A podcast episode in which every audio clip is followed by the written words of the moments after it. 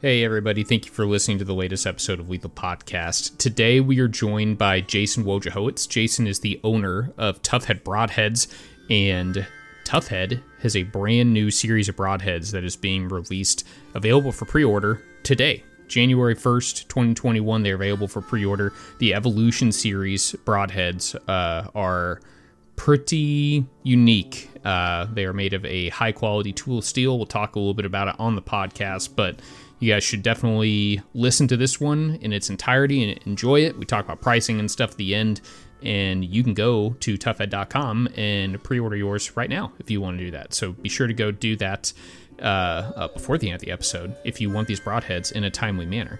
Um, by the way, the last like five, ten minutes or so of the episode, we had to like re-record because we had some audio issues. Jason's audio sounds kind of funky, so don't, it's not your headphones or anything like that. It's on our end. Sorry, I did the best that I could with what I had, but it is what it is.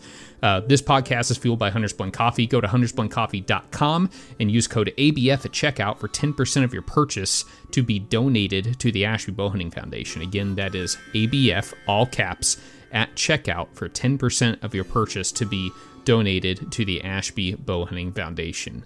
Uh, our website, if you're looking for it right now, might be down. Uh, we're kind of doing some reconfiguring, so if you're looking to buy merch or something, send us an email and we can probably figure it out. But uh, yeah, can't do it on our website right now because it's not up. So sorry about that.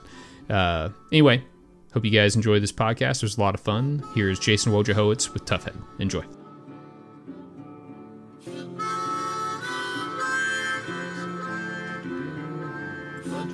Yep, Jason. Uh, we're hanging out with Jason tonight. Jason Wojciechowicz, aka Wojo from Toughhead, was our very first manufacturer that we had on the podcast. This is before Rob joined. Rob came. That's right. Rob episodes. was not on the last one. Yeah, you're right. Yep. You're right. Yep. Yeah, it was three was episodes not. before before Rob came, and uh, yeah, you were.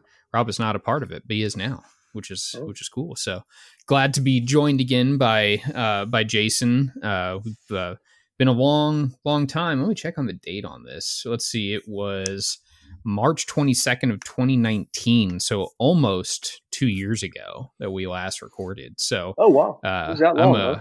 Yeah, it's it's been a while. At least I mean over eighteen months, somewhere between eighteen months and huh. and two years. But uh, uh, yeah, twenty-one months actually, I guess. So what? Uh, so I mean, pfft, I mean, you, you've probably done a couple of things uh, since then. What have uh, What have you been up to? What have uh, you been, oh, uh, uh, I guess, doing the last couple of years? Any any fun hunts that you went on? Uh, I know you were talking. Oh, yeah, I, I think last time I we think, recorded, you were talking about a bear hunt that was like right on top of you. Anything anything else been really exciting?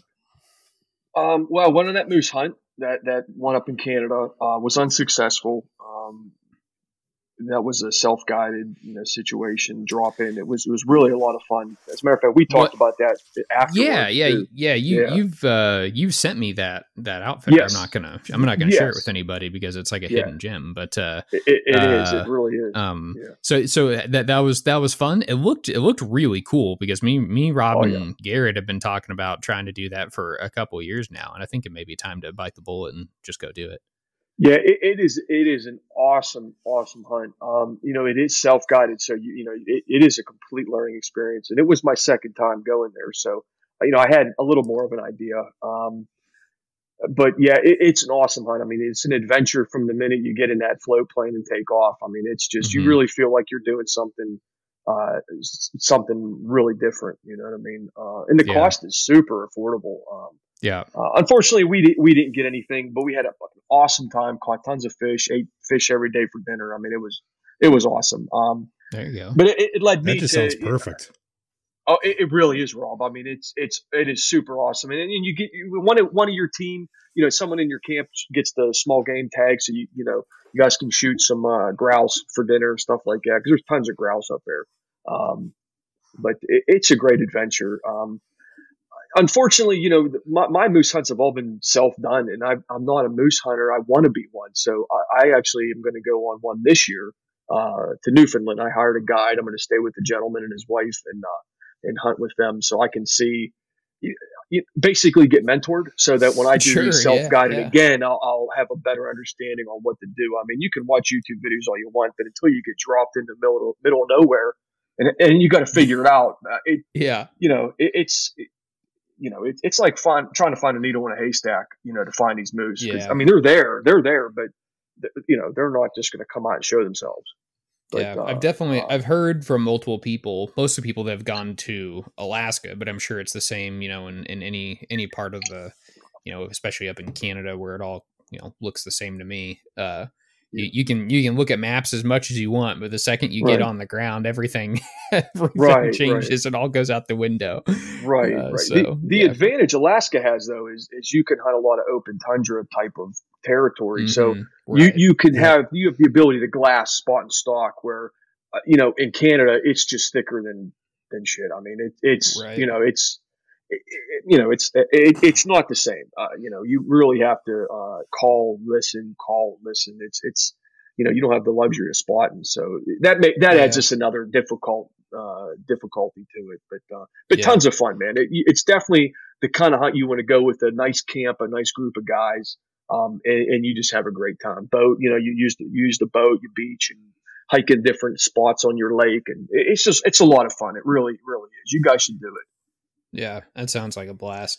What, yeah. uh, um, what have you been, I know you said you've been dabbling with, uh, a compound barebow setup. Are you, are you still messing around yeah. with that?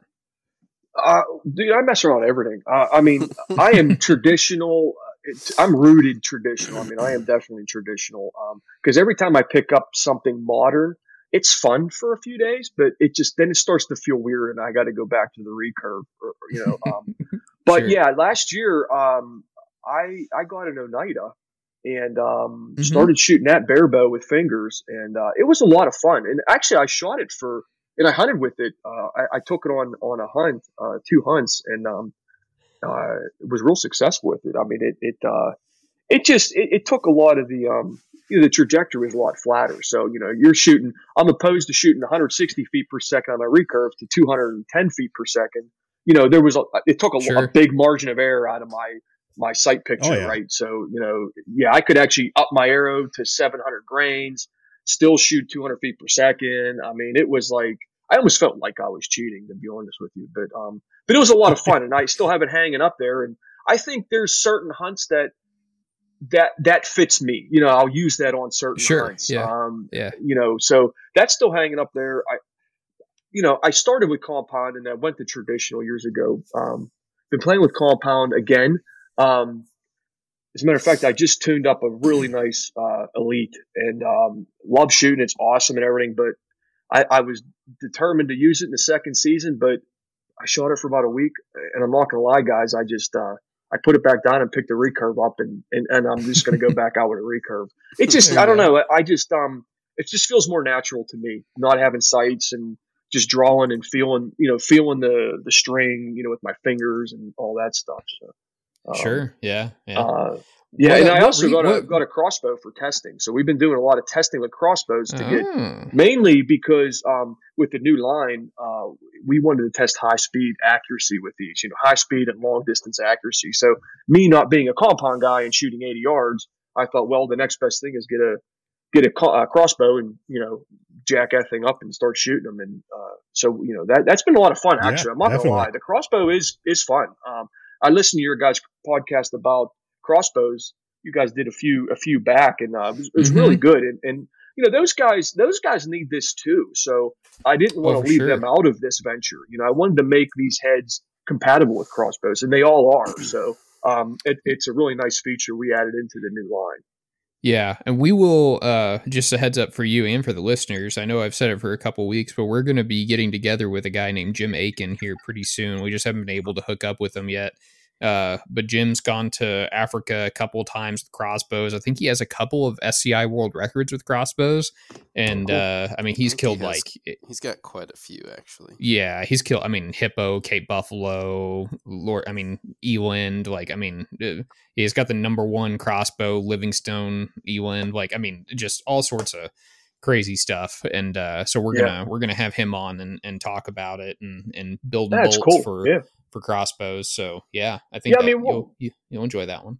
yeah, we're all in this together. I mean, you know, I, I don't, I stopped looking at crossbows as the enemy. You know, at, at one point I, I, I was that guy. Uh, I'm not anymore. Um, you know, I think they have their place. Uh, as a matter of fact, I enjoyed shooting. I'm not going to sit here and lie to you. Uh, sure. I, you know, sitting in a ground blind, you know, where, where you can't get too close. I, the hell, I, I think it, it fits. Um, uh, you know, those ghost guys need to be educated as well, because they have so much, so much kinetic energy. Those bows are putting out so much power. I mean, that what they can do and unleash havoc on these animals with the right broadhead is, is, you know, they, they need that. Yeah. They need that. Yeah. Oh, for sure. That's a big yeah, part of it. Like, there's yeah. so much energy there, and yeah. it's like, you've got these factory bolts that are realistically, you know, most of them are around four hundred grains. Yeah. And then they wonder why they can't like, can't get a pass through. Yeah, right. And it's right, like, right. There, there's more to it, but like, you've got a phenomenal starting point. We just need to build on it. Yeah, tons of energy. Right, tons right, and tons right, of energy. Right. They're not, they're not, they're not capturing all that energy and putting it where it needs to go. And yeah. we all, you know, all the three of us know it's got to go into that arrow. I mean, that's where you're going to get your most efficiency. Yeah, but even, I mean, uh, I, I don't, I certainly don't want to loop crossbows in with being, because it, it's not true for all of them. I mean, there's probably more lazy bow hunters, but uh, yeah, when you think yeah, of crossbow yeah. hunters, like, I just see these guys, like today, I saw a guy post a, uh, uh, like three pictures of these three broadheads. It was a, the fire in the hole, a toxic, and some other crap mechanical. And it was like, oh, these are, uh, these are going to be the, w- what I'm going to shoot for my hundred grain, uh, heads on my crossbow. Like, which ones would you guys suggest? Like, none, of, none of the above. Yeah. Yeah. yeah. Right. Just, none I, of the above. I kept, I kept is, is that an option? None. yeah. Yeah.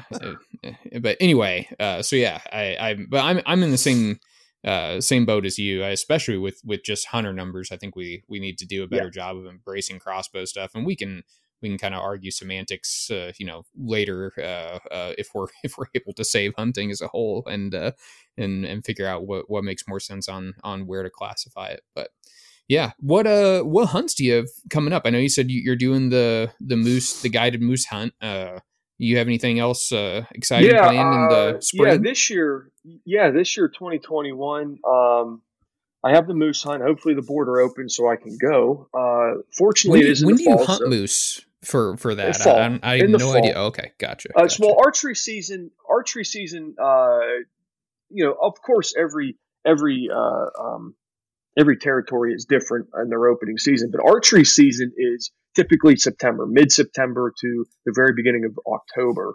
And then gotcha. From October to November typically is general season, right? I mean, you can hunt with a bow, uh, mm-hmm. but, um, you know, that's, and that's typically when the rut is. It's, uh, about the third week of October or second week of October is, is their mm-hmm. rut for, for moose. But, um, I'm going during, uh, it'd be the second week of September, which is, um, pre-rut. Um, and we're going to try to, uh, piss a bull off and get him to come out, and so go. I can put an arrow through him. Um, yes. Again, hopefully the border opens and I get to go. I mean, that, that's, that's my big thing for this year. I'm focused on, on my whole setup, my whole shooting rig, everything from this after second season here in P A, everything is being set up for moose. So whatever I hunt from then till moose is going to be in my moose setup. Um, I do have, um, which I have to call and confirm. I'm going to do a red stag hunt at a, at a ranch, um, mainly to test some, some, some broadhead, uh, effects. Um, mm-hmm, mm-hmm. and, and to do a grocery trip. You know, I, I want some more meat in the freezer. Um, there you go. I got, yeah, I got that. Thing. Um, no, no, right. I mean, you know, I, I'm not against hunting ranches, uh, for certain ethical reasons. I mean, I, I wouldn't go posting a trophy picture of it or anything like that.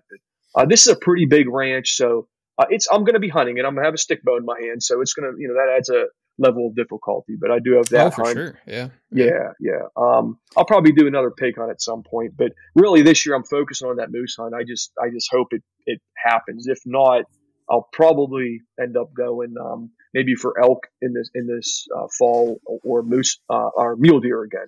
So yeah, we'll see what, what, uh, what do you think your, your recurve, uh, rig is going to look like? Are you doing I L F, or are you going to try and oh, do yeah, something else? Yeah.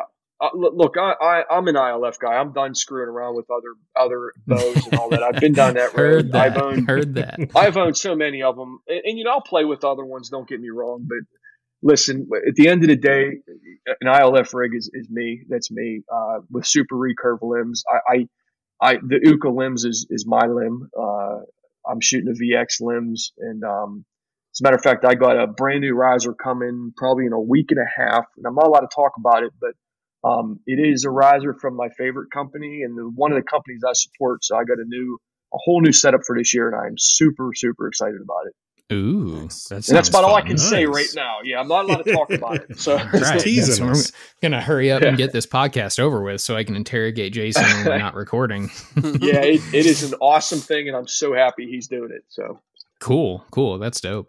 Uh, well, man, Jason, we are, we're really excited to, to have you on. I know we've, we've talked about recording this podcast basically since you started teasing this, uh, probably two, two and a half months ago now, uh, for your yeah. Evolution series broadheads. I think is, is that the name that you ended up landing yes. on? Evolution? Yeah. Oh, cool, yeah. It's Evolution. Cool. Um, yeah, it was Elite for a while just because we needed something to call it, but, um, everything's called Elite. So, uh, Evolution just fit, right? This is the line that is evolving Toughhead into modern archery, modern manufacturing. So it just mm-hmm. fit. The minute I heard the word evolution, you know, uh, it just fit. So uh, it's, yeah. yeah, it is the Evolution series. Yeah. Cool. Cool. So what, I mean, you know, k- kind of take us, take us through that process a bit. You know, what, what spurred this desire to uh, create a new broadhead? 'Cause I mean, you couldn't, you couldn't keep anything in stock last year. Every time I went on your website, everything was out. And I know I heard you say, like, anytime you'd,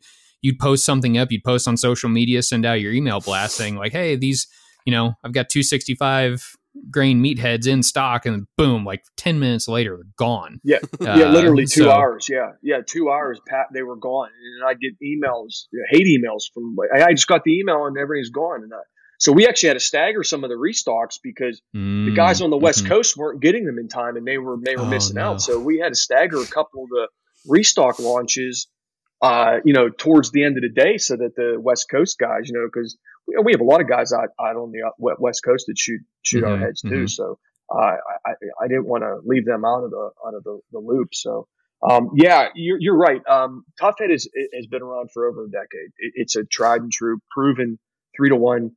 Uh, broadhead. Um, so honestly, the, the, the big thing is I didn't want to sit back and watch everybody else make broadheads. I wanted to have fun too. I wanted to make more broadheads. Um, sure. You know, three to one, you know, at the end of the day, three to one style in our style broadhead is probably the do all kind of broadhead, right? It is made to penetrate. You can kill anything with this broadhead, but other styles work too. Um, It's proven, guys. I mean, you know that. I mean, um, yep. sure, yeah. As long as there's structural integrity and there's edge retention and all that good stuff, right? I mean, they work. So I didn't want to sit back and watch everybody else have fun. I wanted to make more broadheads. Um, I want to be a broadhead manufacturer. Um, so, uh, you know, this isn't something that just came up two months ago. I mean, this has been in the works for, oh, for you know, sure. over two yeah. years, really. I mean, there's yeah. a file drawer full of broadhead designs, full of testing reports, full of photos, autopsy photos. I mean, you know, this is, and it's not just me collecting the data. I mean, as you guys know, I mean, it's the Ashby Foundation. It's a lot of hunters that are involved in that. You know, Troy Fowler's a big one with with all that. Um, he had a big say uh, in the design on the two hundred grain. Um, so, you know, um, I just I just wanted to have fun. So we started um, this year with the two two blade or the not the two blade but the uh, two piece style, um, but what mm-hmm. we kept finding was yeah I, yeah you had you had one that was like that, it was pinned together, right, something like that. Yeah, and you know what? It's an awesome design. Uh, it, it, it's it, it's shelved right now. Um, there's a couple things. I mean, it's working. It, everything works great on it. The problem with it was well, the number one problem was I was using uh, uh, uh, three V steel, uh, so mm-hmm. you know. Mm-hmm. I, I, I couldn't manufacture this thing for under two hundred dollars, you know, a three Jesus. pack. So nobody Ooh. wants to buy. I mean, sure, I'm sure there's a, a market for it, but it'd be stupid for me to bring that out. And no one, no, I mean, what am I going to sell one hundred packs? I mean, it, you know, it wasn't right, worth right. it. Um, you know, so we looked at other steels and everything, but at that point, you know, it was just, so the original Toughhead, you know, it's stamped, it's, it's stamped and pressed, you know what I mean? Then I have to weld it and braise it. So it's a very labor intensive process. That's why it takes mm-hmm. so long to make them. Well, the two-piece broadhead was, I was like going down that same road, and I'm just, I just was like, I, I don't want to do this. You know, I need to make these a little more efficiently, bring them to market, and, and try to keep them in stock. So, you know, we, um, we, uh, beginning of the year, not only were we working on the two blade or the two-piece, we were also doing prototypes with, with regular steel on, uh, monolithic one-piece machine broadheads. And, um, mm-hmm.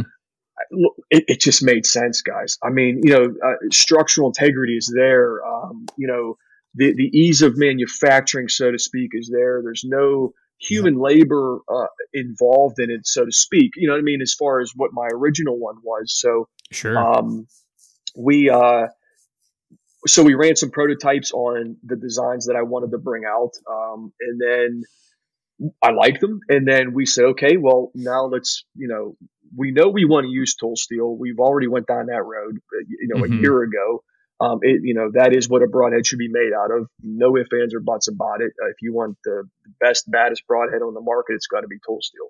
Um, so all my answers, all my questions, I should say, the answer led to S seven. So we went with S seven tool steel, ran a few different production lines. I mean, uh, mm-hmm. prototype lines, and, uh, finally fine-tuned it towards the end of this year. Uh, got some out there in the field and had super awesome success with them. Um, I didn't post nearly the pictures we had of the success um, because I didn't want to keep pissing people off and showing pictures, and nobody knew what was going on. So, um, but uh, I wish you would. Yeah, but I, I'm telling you what, they all they're, they're all performing uh, fantastically, um, and uh, so that's kind of what led to it. Um, I just didn't want to sit back and, and, and, and not let unleash all these ideas and all these, this passion that I have for broadheads. It's kind of weird. I got into well, this and it just became, I got consumed by all this. Right. The, the creation Go ahead, Rob. process is why we get into this.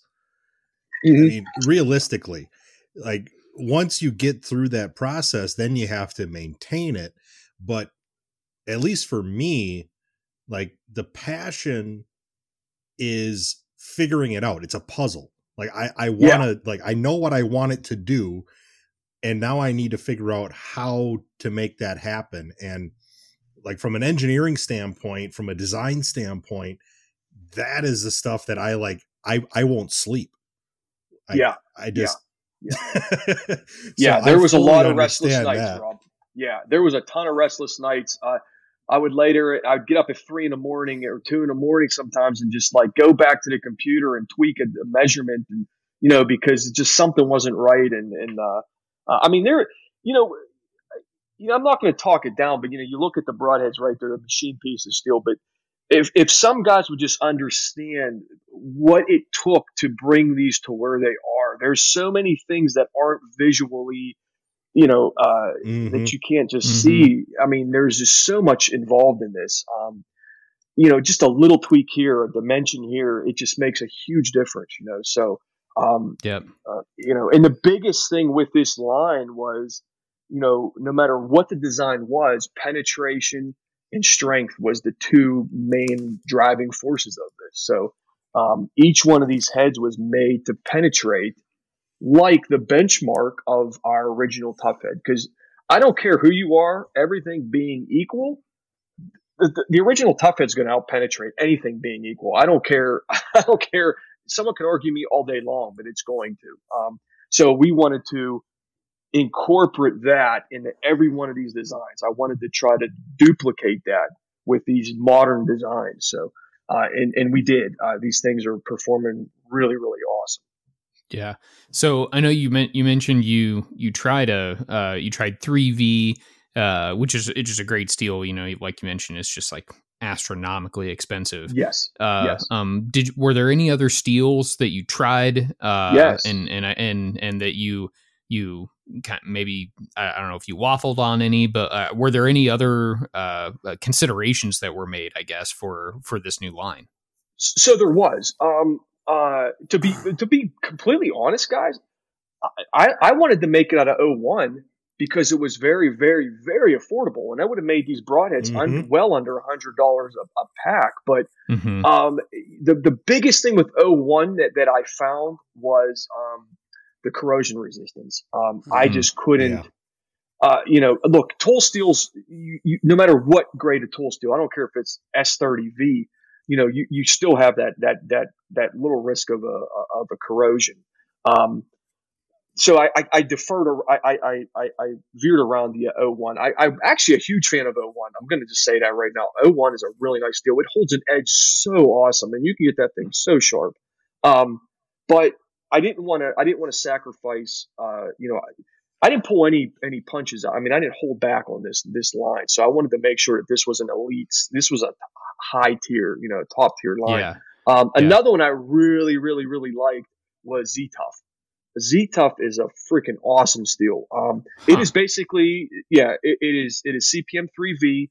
It, the, the oh the, sure, yeah, uh, yeah, yeah, yeah, yeah. It is yep. the exact yep. same thing. It's basically S seven on steroids. You know, um, and I'm gonna, I'm gonna, I'll put another little teaser out there. I am gonna make a Z Tough broadhead, but it is gonna be an exclusive, dangerous game, limited edition. But it's not gonna come this year. I still have some tweaks to do with a, a design. Um, but I, I have to use that steel. I really, really like that steel. It's really, really impressive. Just one yeah. of those things where you're like, I don't care what it costs. We're gonna, we're gonna. Make I don't it. care. I don't we're care. These might be two hundred dollars. Oh yeah, because I want them. That's the whole thing. I want these. Mm-hmm. I, I want them out of Z Tough. They are awesome. I, I don't care if I go into whole making them. They are seriously. It is an awesome steel. And I, I played with A two. Um, I played with uh, uh, a D two. I played with um, uh. I play with M M2. Um, I think I said that right. I can't remember. I got so many different numbers and letters in my head. Yeah, I know. But I played we, with all when, the tool steels. Yeah, I know when when you first, like, I mean, this was probably nine months ago. Teased uh, a few things. I think when we were talking at that time, you were leaning towards D two. So.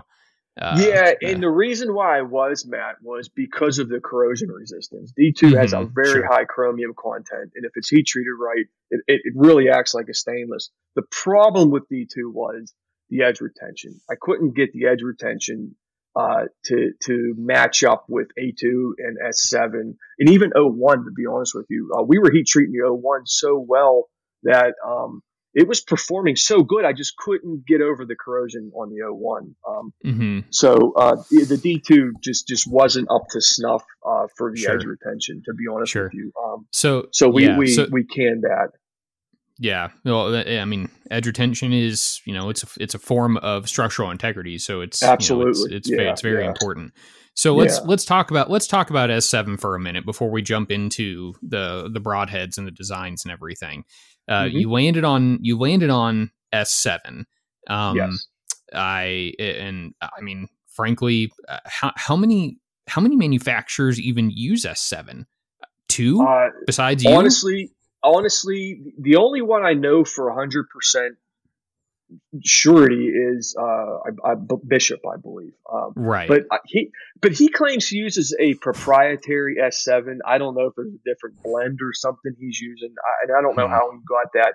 And I don't know. I don't know anything about the gentleman, and, and I don't know anything about his broadheads, to be honest with you, uh, other than it's a forty-degree bevel and he's got some one-piece monolithics. Um, right, right. But uh, uh, I don't know really of anybody else using S seven uh publicly, let's put it that way. Right. uh, I've sure. heard some yeah, rumors about some people using it, but um there's no evidence that I've seen that was backed. So but that wasn't why I did it. I don't I, I uh, the reason why I did it was because, you know, a big big thing here was we wanted to go with a twenty degree bevel on this single bevel for a couple sure. reasons, and some of the steels couldn't handle that degree of a bevel. um The S seven, as you guys I'm sure know, is an impact steel. It's made for shear blades. It's made for, you know, uh, um, stamping dies. It's also made in jackhammer bits. It's it's a very popular jackhammer bit die. So hmm. it is made for impact, hard impact. So with bringing that twenty degree bevel and that super sharp razor edge, um, you need that you need that structural integrity out of the steel at that point. So the only two that Well, the only three that really held up, well, I should say four, was the C P M three V, the Z Tough, the A two, and the S seven. Uh, were the only ones that seemed to be able to handle the twenty degree bevel to our liking. Sure. Um, so that, so And what's you know, what's the we, benefit of going with a twenty degree bevel? Well, the the, the, the there's two there's two benefits. Um, uh, is the blade angle is a lot steeper, so that means it's going to become razor sharp. Even when it's not yeah. sharp, it's razor sharp, guys. You know, you could almost take a dull twenty degree bevel blade, and it, I'm telling you, man, you just drop it and it's sharp. So a, a big oh, driving yeah. force, uh, yeah, a big driving force of this new line was. Look, everybody complains about sharpening broadheads, especially single bevels, and I still don't understand this to this day because I think single bevels are the easiest thing to sharpen. So agreed. We wanted, yeah, we wanted to bring that twenty degree bevel in because it is just so easy to feel that edge by hand and work it on a strop or work it on a, on a sandpaper. I mean, it is so easy to find. So the twenty degree bevel was just a big thing. We wanted to make it easy for guys to sharpen, and we made it wanted to make it easier. Well, not easier, but we wanted it to, to be sharp when it wasn't sharp. Does that make sense? Sure. Yeah. Yeah. yeah oh, yeah. Absolutely. Yeah. So um, what, uh, but, um, go ahead. Sorry. Yeah. No, but, but, you know, a lot of people don't understand when you, the degree on a single bevel, that degree of the angle does play an effect when you get into the shorter broadheads, these shorter, stubbier, modern style broadheads. That degree mm-hmm. angle does affect the twist rate with the dimensions, you know, the perimeter dimensions of the broadhead. So we had to really play with those perimeter dimensions so it didn't over twist or under twist, right? You know what I mean? Because with that mm-hmm. twenty degree bevel, if you, you, if you, you know, if it was a three to one in a twenty degree bevel, it's just going to slice right through. It might not even have a twist in it by the time it passes through a whitetail. You yeah. follow me? Hmm. Yeah. So you had yeah. to play with, there's a lot of geometry and a lot of physics involved at this point, right? So these are my sleepless nights, Rob, you know, laying up, trying to figure this stuff out. Yeah. Um, it's all that yeah, little stuff. So it's it, it what, is, if, what if we change this? That. Like, what's yeah, that exactly. going to do? Yeah, exactly. Yeah. And people don't understand that. I mean, sure, maybe, maybe, you know, uh, a picture on the internet might look like it's something else uh, or a copy of something yep. else, but trust me, it is not a copy of something else. There is so much more that you guys don't understand is behind this. So, well, with with like, the two hundred grain, yeah, go ahead. Oh, I, I was just gonna say, like, we've laughed about this on multiple occasions because claims like that get thrown out everywhere, and it's yeah. like, okay, so you've got a a triangular two blade broadhead, like realistically. They all look similar. Right. Right. It's, then, I mean, that's just what it is. Yeah. So like, yeah, and then you, it's a the, the, the proprietary aspect is going to come down to the manufacturing processes and right. specific, you know, factors and features of the design. Right. Not the right. general shape. Right. Right. You can't just look at the shape. I was just yeah. going to say, yeah, when I can... You know, yeah, the shape is similar, but when you can look at a head and like going off of what you've said about your new ones, it's like, okay, well, I have five differences just off the top of my head between this and whatever else they're trying to say is a copy. It's like, well, right. if there's five differences that I don't even have to think about to point out, then it's not even remotely the same. I don't know. Exactly. Sure, exactly. It looks similar, yeah. but that's as close as it gets. Yeah. Right, it's a pointy right. triangle. I mean, like only yeah. so many ways you can do it. Pointy, well, right. pointy sharp that, triangle. Well, it, it's going to look some, like something else. Correct, and and that and and we'll get into this, but that's with the three blade. I mean, come on, guys. There's only so many ways you're going to make a three blade broadhead, right? But I took it, up, you know, three steps further, and I we'll we'll get into that too. And, and that was a whole that was a whole different road. I didn't even think I was going to go down. And and and Rob, there was again a sleepless night. You know. I, uh, uh, you know, guys emailing me, and it was it was amazing how many people in the last two years emailed me and wanted a Toughhead three blade. Um, yeah. Now, most of these people wanted a, a single bevel three blade, and, and we'll get into that. But ooh, um, ooh, me, me, yeah, me. Pick me. Yeah, but you know what? Listen, it, it's um, it, it, it there's no reason for it. I'm, I'm here to tell you, we've tried it. We we we designed a couple, and um. The the main problem with that is there's so much mass trying to twist through through through. You lose penetration, you lose yep. momentum going through an animal. Um, that twisting effect and the three blades trying to twist through an animal. There was no benefit to have a single bevel three blade. Well, there's there's so then, much more resistance. Yeah, exactly. With that rotation, exactly. Exactly. Exactly. And that's what you don't want. You don't want that resistance. So, so we basically went backwards. Went, you know, I don't know if you want me to get into this or not, but I can talk about the three blade. Um, uh, yeah. Let, we, let's we, let's wait. Let's wait until we get to the three blade part. Okay. I don't want to. Okay. Let's I, let's let, let's yeah. bounce back to S seven real quick. So yeah, yeah, uh, sure. I love um, S seven. You were talking. You you. Uh, me too. Um. Uh. and and uh. Man, I can't. I can't wait until you talk about the price point that you're going to have this at for S seven, because it's pretty remarkable in comparison to what else is on the market. Um, so, you, you know, you, you, you chose S seven specifically because it was one of the steels that did really well at that twenty degree blade angle. So to, what does, what does sharpening S seven look like? Because I've, I've been told, now granted, I've never owned an S seven broadhead, but I've been told that sharpening S seven is a real pain. But once you get it there, the thing never goes dull. Is, is right. that is that kind of like blown out of proportion? Is that accurate? Is it not accurate? I like those have been completely secondhand accounts that I've I've just gotten. Okay, so so it, it is pretty accurate, right? Um, once you any tool steel, right? A two, O one, S seven, you know, mm-hmm. all of those. Once you got that edge, it takes a lot more effort to lose that edge. Um, you know, no matter what you shoot it in. I don't. I mean, b- believe me, we. We beat the tar out of everything we have. So, um, it does retain edges very well. So, so, so set aside the fact any tool still is going to hold an edge. Once it's sharp and you got it there, it's going to stay there for a while, right? It's going to take a little bit more effort to lose that edge. Sure. Um, the thing with the S seven is, uh, with any steel, any steel, I don't care what steel it is, it all comes down to the heat treat process, right? Mm, um, mm-hmm. You know, just because you yeah. say it's fifty-six Rockwell or fifty-two Rockwell or fifty or sixty Rockwell, how did you get to that Rockwell? Um, you know, sure. there is yeah. different ways to yeah. heat treat metals.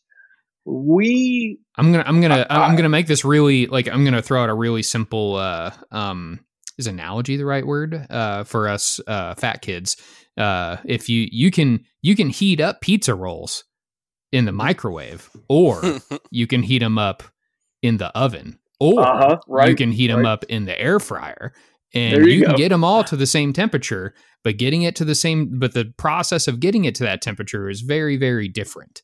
Uh, yeah, that's an and, awesome and analogy. I like it. There, and it's going to resonate with all the all the food addicts like me. So anyway, yeah, continue. The heat, heat treatment no, isn't yeah. just isn't just getting to a, a, a set Rockwell hardness. Yeah. It's the process of getting correct. of of getting there. The drive that that is correct. Yeah. So so that that is that that brings it to the next step, right? So once you get it to sharpness, it stays sharp. You know, even if you know it, it's. It's the way you got it to that Rockwell hardness and how you heat treat it, because you can you can heat treat them the same way and they can become brittle if you don't if you know if you cryogenically freeze them, blah blah blah, oil quench them, air quench them, depending on what's needed. Um, mm-hmm. we, you know, we just we heat treated it right. Um, you know, we just we, we got it right. Um, so we found that we're so we're heat treating the, the the S seven at fifty-seven Rockwell. That's our benchmark, right? So wow, when you heat that's treat, on the softer, yeah, that's on the softer end of the working working side of S seven, isn't it? It is. It, it hmm. well, um, no, that's pretty much the standard. fifty-six okay. to fifty-eight is kind of the standard. Now gotcha. It can be okay. taken to sixty-two. I was going to say I, I've seen some sixty, in the sixties. Yeah, yeah. You can, but no, again, what's the application, right? What are you sure, trying to accomplish yeah, here? Right, we're not trying right. to cut steel with this thing, right? We're not putting, we're not making press dies. We're trying to punch out steel and cut steel. Sure, we're sure. we're killing animals, right? Um, so, um, but the way we heat treated it to a fifty-seven, it, it's it's functioning just like an O one, an A two at sixty Rockwell. So it's holding the edge retention like a mm. sixty, because it's an impact uh, resistant steel. It's a little bit sure. different of a of a tool steel than your typical tool steels, right? This is right. a this is an impact tool steel. It's a little bit different, shock resistant. That's what the S is for, shock resistant tool steel. So it can hmm. handle loads differently than other tool steels under this, you know, under the the set Rockwell, if that makes sense. Hopefully mm-hmm. I explained that well. So It, and also, again, I'm going back to the resharpening part of this whole thing. We didn't want to make it too hard so that guys yeah. can't resharpen these. Because you know, you're yeah. going to spend one hundred dollars yeah. on a pack of broadheads and you pass it to an animal. And, and listen, I'm here to tell you, dirt is the, is the worst on broadheads. So, you know, oh, absolutely. Listen, yeah. these these broadheads are going to pass through animals. Okay, my original broadheads pass through animals. You know, Iron Wills pass through animals. Uh, you know, Valkyrie's pasture animals, right? It, it, it, when you're digging them out of the dirt two feet deep, uh, trust me, there's going to be some issues, guys. I mean, yeah. dirt oh, yeah. destroys broadheads.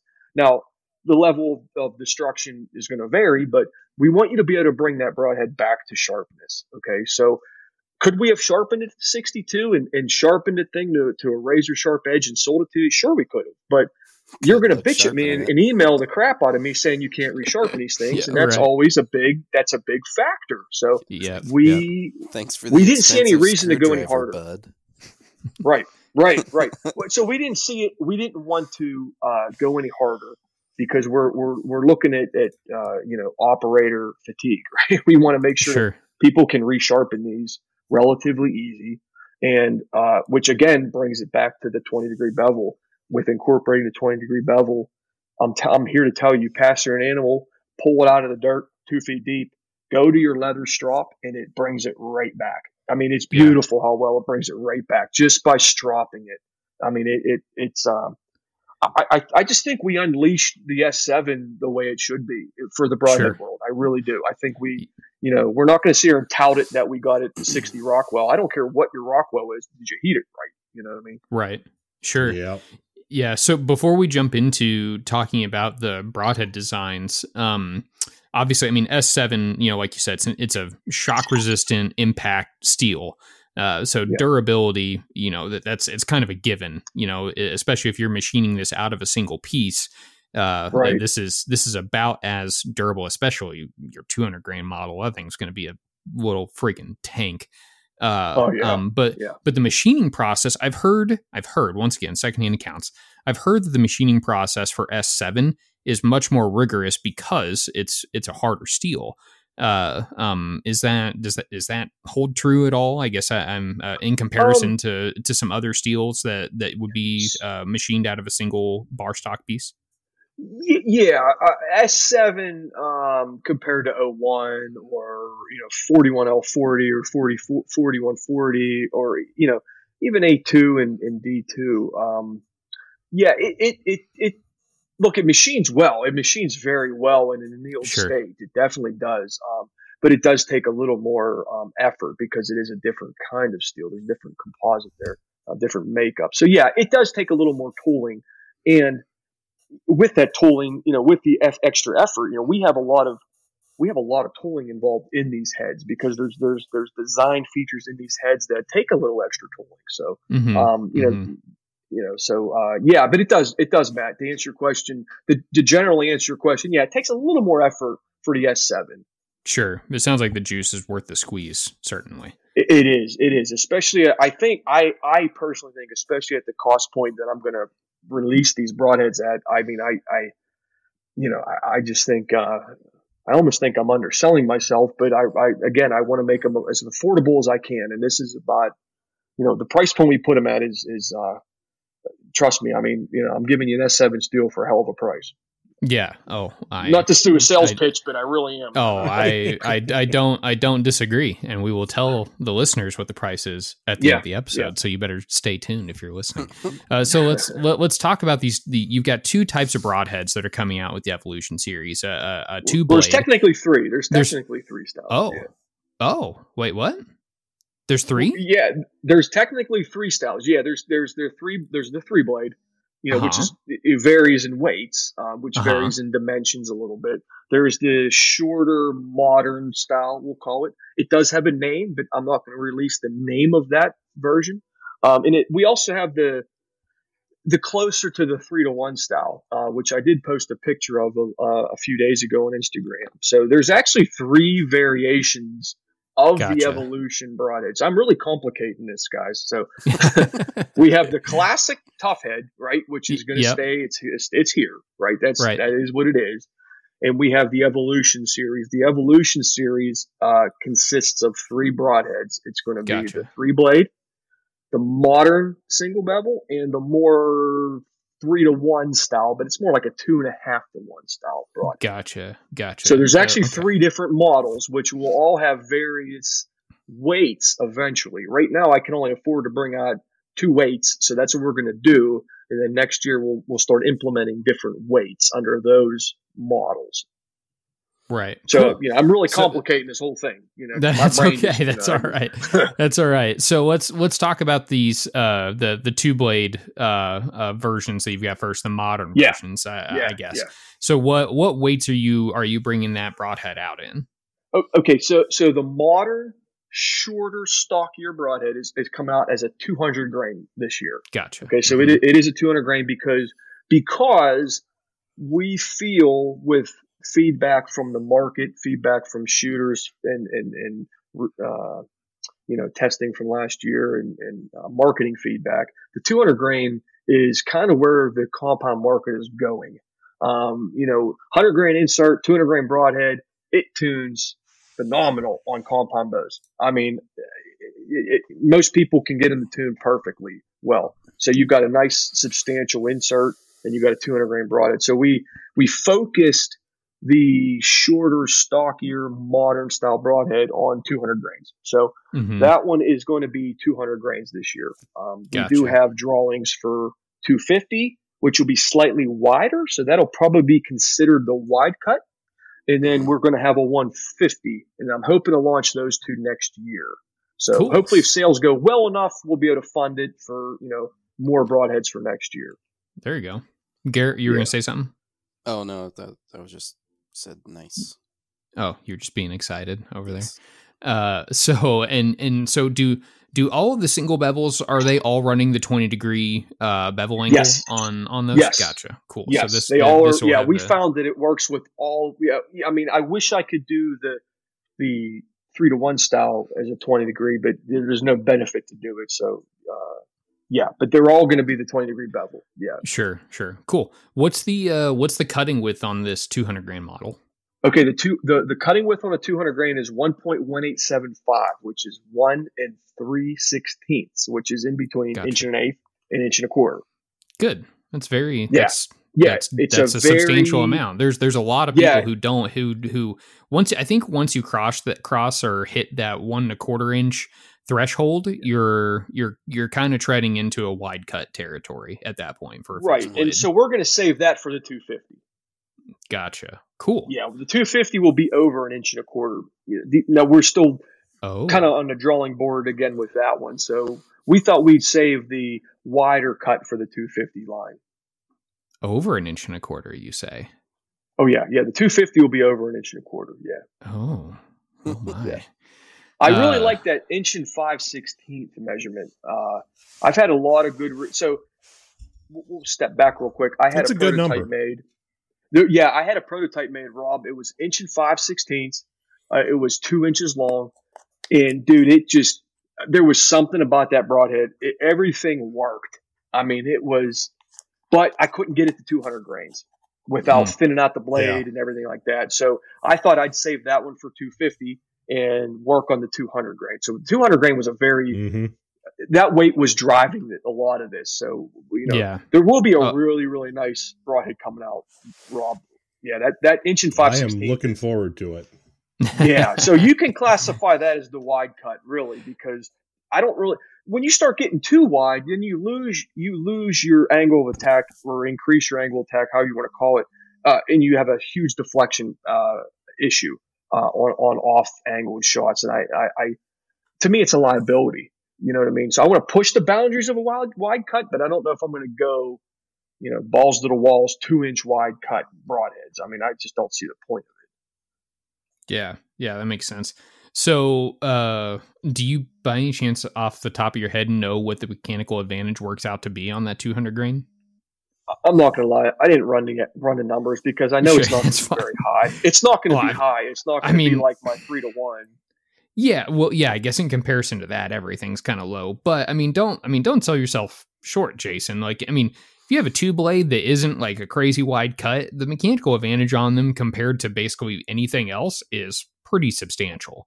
Uh, right, it, it's, right. it's, it'll be pretty good. So maybe I'll, well, I'll, uh, uh, I'll, I'll figure it up once we've, uh, once we wrap this up, and I'll put it in the show notes and, and yeah, yeah, no, it's fine. It honestly, there. I never ran it. I, I, I didn't think it would matter as far as a, uh, you know, as far as a description for the broadhead. I, sure. I didn't think it would matter, but, but, sure. you know, this was, um, you know, we took into consideration, uh, you know, because Troy had Troy Fowler, you know, everybody knows Ranch Fairy. I know you guys know him. But, you know, he, he's a big advocate of, of um, uh, what is that? The Black Hornet. Uh, um, Magnus makes oh, that Black Magnus, Hornet. Yeah, and it's yeah. it is a short little stalky sucker. It, but what's what's weird about it is it just works. The damn thing works. It, it, it kills animals. It doesn't deflect really well. So we kind of looked at that, you know, and, and, and put a twist on it, and, and ended up coming up with this broadhead. So I know it works. I'm not worried about yeah. penetration. I'm not worried about deflection with this head. Um, yeah. Again, angles, you know, the, the perimeter angles along with the twenty degree bevel, it, it all works. It's just working yeah. really well. What's the yeah. what's the blade thickness on that two hundred grain? Do you know? Yeah, it's seventy thousandths thick. Wow. Yeah. Okay. Yeah. Yeah. Again, structural integrity, tough head, Alrighty. tough head toughness. I'm not gonna I'm not gonna sacrifice blade thickness. However, when it gets too thick, you start uh, um, decreasing your penetration. We found that sure. you know when you yeah. get above eighty thousandths thick, you start to have issues, guys. You do. Hmm. Yeah, and that's I mean you're you're creating an additional lever and plane. Yes. Yes. I mean, that that's just yes. what it is. So it's like the thicker that you yes. get, now you've got to taper it more, but now yep. that's playing into your efficiencies. Right. You know, it, right. it all compounds right. on itself. Right. Right. But yeah. you know, by be, we were able to run seventy thousandths thick because I had yep. to, to run a twenty degree bevel. I needed that extra mass there to run a twenty degree bevel. Again, something people don't see in the broadhead design, but that had to be implemented. You know what I mean? So we had to run yeah. it up to a seventy thousandths thick, which I'm not, I'm not mad about. You know what I mean? I'm glad it's right. seventy thousandths thick, but we need that extra material there to make a twenty degree bevel work. Right. Yeah, absolutely. So let's so trust talk about- me, I, I have, I have driven this little broadhead into so many things. And at the end of the day, I screwed up the tip just a little bit and really a little foul work, and I brought it right back. And I mean, I'm talking stuff that you're never going to do. Um, this little sucker, it, it really, it, it's it, it's it's a force to be reckoned with, this little broadhead. I'm pretty yeah. impressed with it. I can't wait to kill Doe's second season with it. Yeah, well, well, let's talk about its big brother, and then we'll and then we'll kind of wrap yeah. up the two blade design with some of the yeah. some of the features that these two share. So you've got a, a larger version that is yes. three hundred grains, is that right? Yeah, yeah, and um, so so this one is the the bigger brother, right? It's it it, it it's more of the sleeker, longer. It wanted to resemble a three to one. Um, but mm-hmm. I didn't want it to compete with our original broadhead, right, which is a three to one. So we sure. what I kind of did here was uh, anybody that knows me personally and hunts with me knows I am a three hundred grain broadhead guy. That's what I hunt with. So this is kind of my broadhead, um, and that's why I brought out three hundred grains. Uh, it's my broadhead. It's what I wanted. This is what I'm going to hunt with all year. Um, so this is the it's it's more like a two and a half to one. Um, so it has a high, me- higher mechanical advantage, twenty gotcha. degree bevel. It has an inch and an eighth cutting diameter or cutting okay. width. Um, and it's a seventy-four thousandths, uh, seventy-four point five, whatever thousandths. So it's almost seventy-five thousandths thick. Uh, mm, so it is, um, yeah, it, it, yeah, it's a little thicker. It's a little more stouter. I mean, this is something you're going to want to take on your moose hunt, your, your Cape Buffalo hunt, your, you know, hogs. It'd be fantastic on hogs.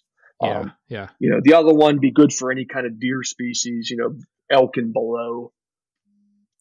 Yeah, no, that's uh, that, it's it's interesting that you went with uh, a slightly smaller diameter there. What was the? I mean, obviously, I mean, you're shooting for penetration. Is it was that kind yes. of just the main the main the, the, thought yeah, process this head, there? Yeah, this head I wanted to kind of split the difference between the little guy and the big guy, right? The three fifteen or something that I already sell. I wanted right. this one to add a little extra cutting diameter, cutting width.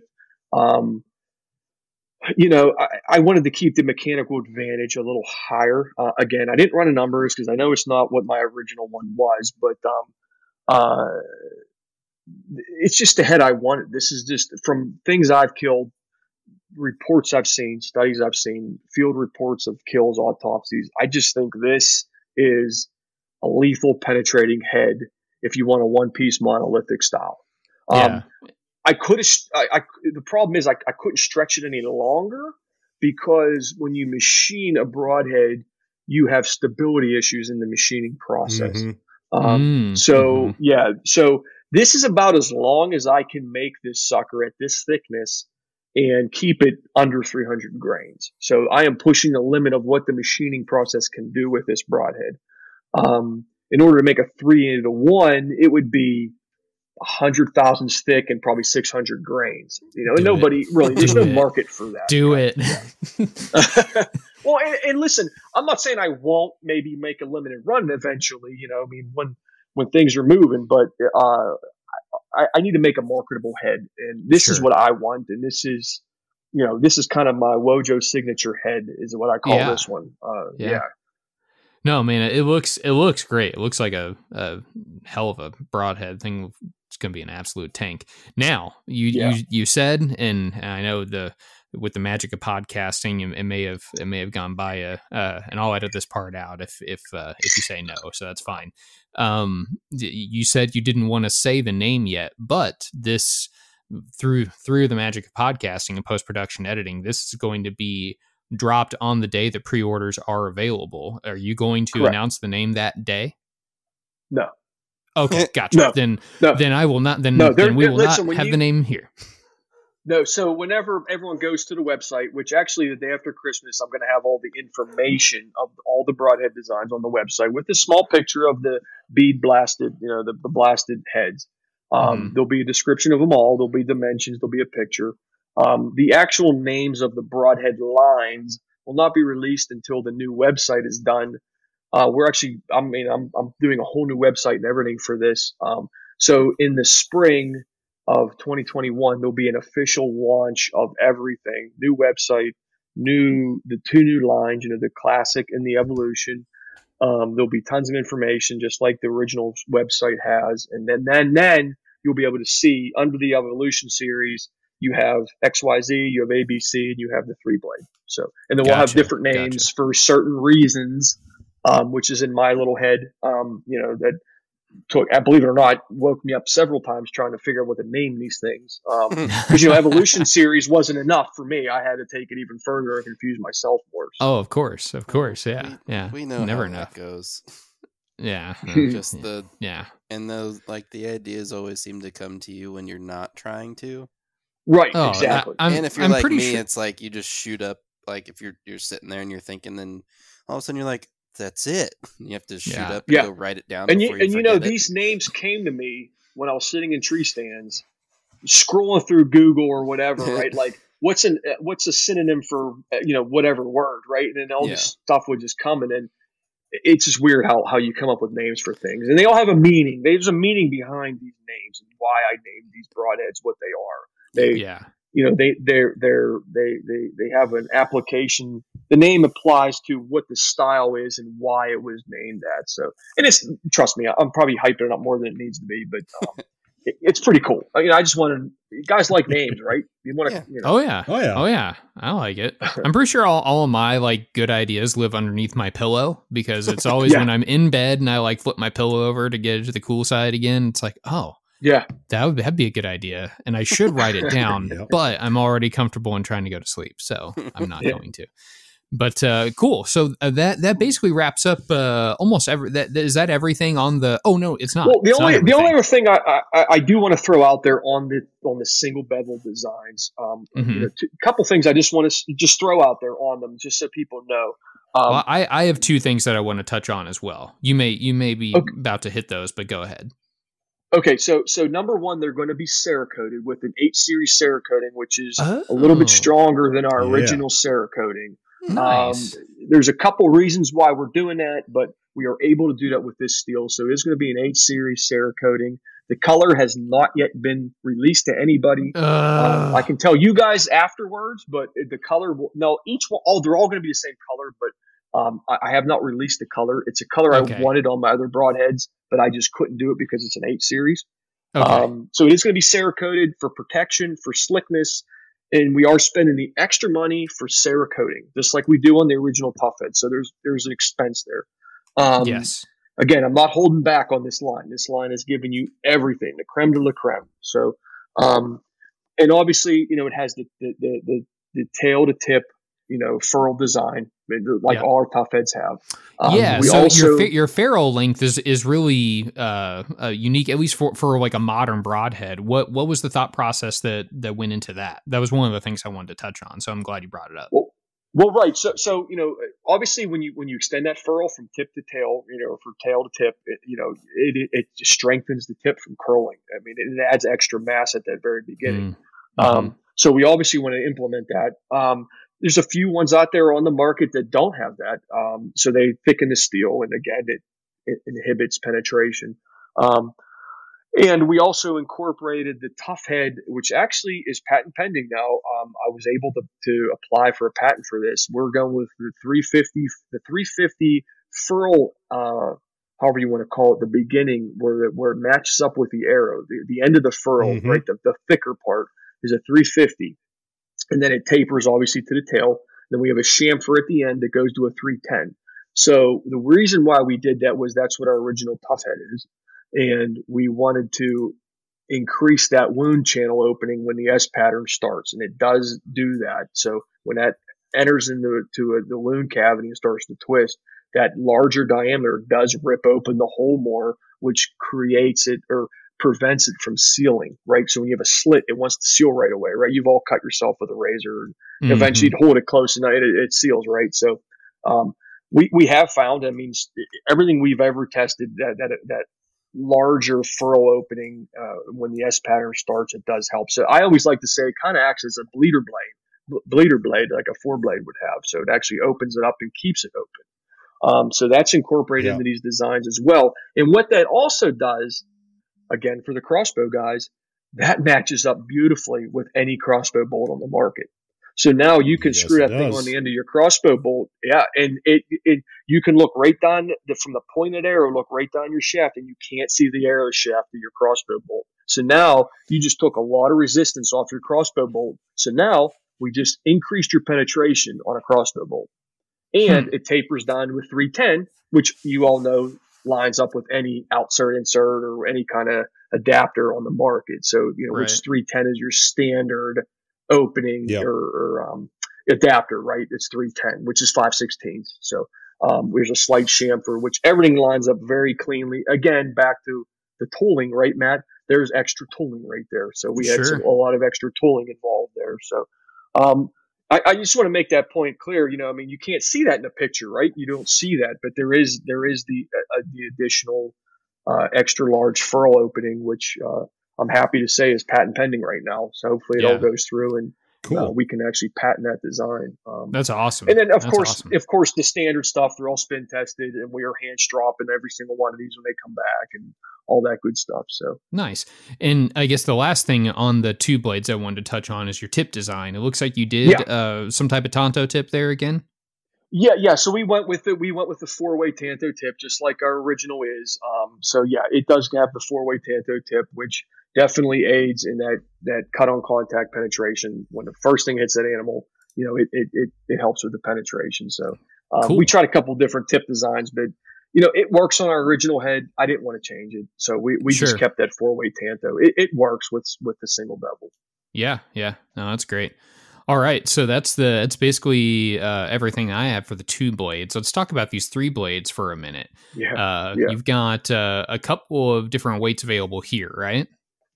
Yeah, yeah. So again, uh, to match with the single bevels, we're we're going to do a two hundred grain and a three hundred grain. So that way, you know, if you if you, you can't choose what you want, you can get both. You can match, you know, get some fuel points, tune it for two hundred grain, and you can get your two three blade for, you know, for whitetails or whatever, and get your three blade, you know, your, your single bevel for, you know, your elk hunt or something. So we thought we'd keep those two to match the two single bevels we're bringing out, so that, you know, mm-hmm. you can tune with one fuel point and have a couple options there. Um, So, uh, yeah, if you want me to dive into that. Um, yeah. You know, I, can, I mean, I, I, right I I'll be honest. I've never, the only three blades I've, I've owned were, were from Valkyrie, and, and those were proprietary. And so that, and a very unique three blade design. So I won't, I won't yeah. pretend to know, you know, the, the three blade is, is, uh, it, I don't think anyone would have been shocked if Tough, if Tough had come out with, with a two blade, but the fact that you're coming out with a three blade is very, yeah. very off the beaten yeah. path. So I'll, I'll let you kind of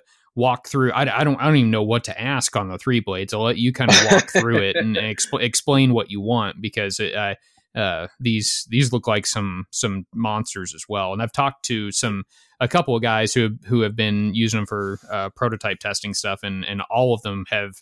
have basically said, like, yeah, I'm going to be shooting a three blade now. So I think what you, what you yeah, have here yeah. might be, might be something really, really special. Yeah. Yeah. Um, you know, by looking at them, you know, you lay a bunch of three blades together, guys, unless you have a Valkyrie laying there, they're all going to look pretty much the same. Right. I mean, right. Uh, uh, you know, Valkyrie's got an awesome design. Uh, you know, if you're a Valkyrie guy, great. You know, they're, they're, I, I bought some to, to look at them. So, um, what drove this was, like I said at the beginning, I, I was getting emails for two years, uh, just, you know, you're going to come out of the three blade, you know, you know, uh, I never really thought about it. And then this year, uh, believe it or not, this was kind of a fast paced, uh, thing here. I'm not going to lie. I, I dove into this three blade, but it consumed me for a few months here. Uh, I mean, I really, really, um, was just consumed with three blades. I bought every three blade on the market.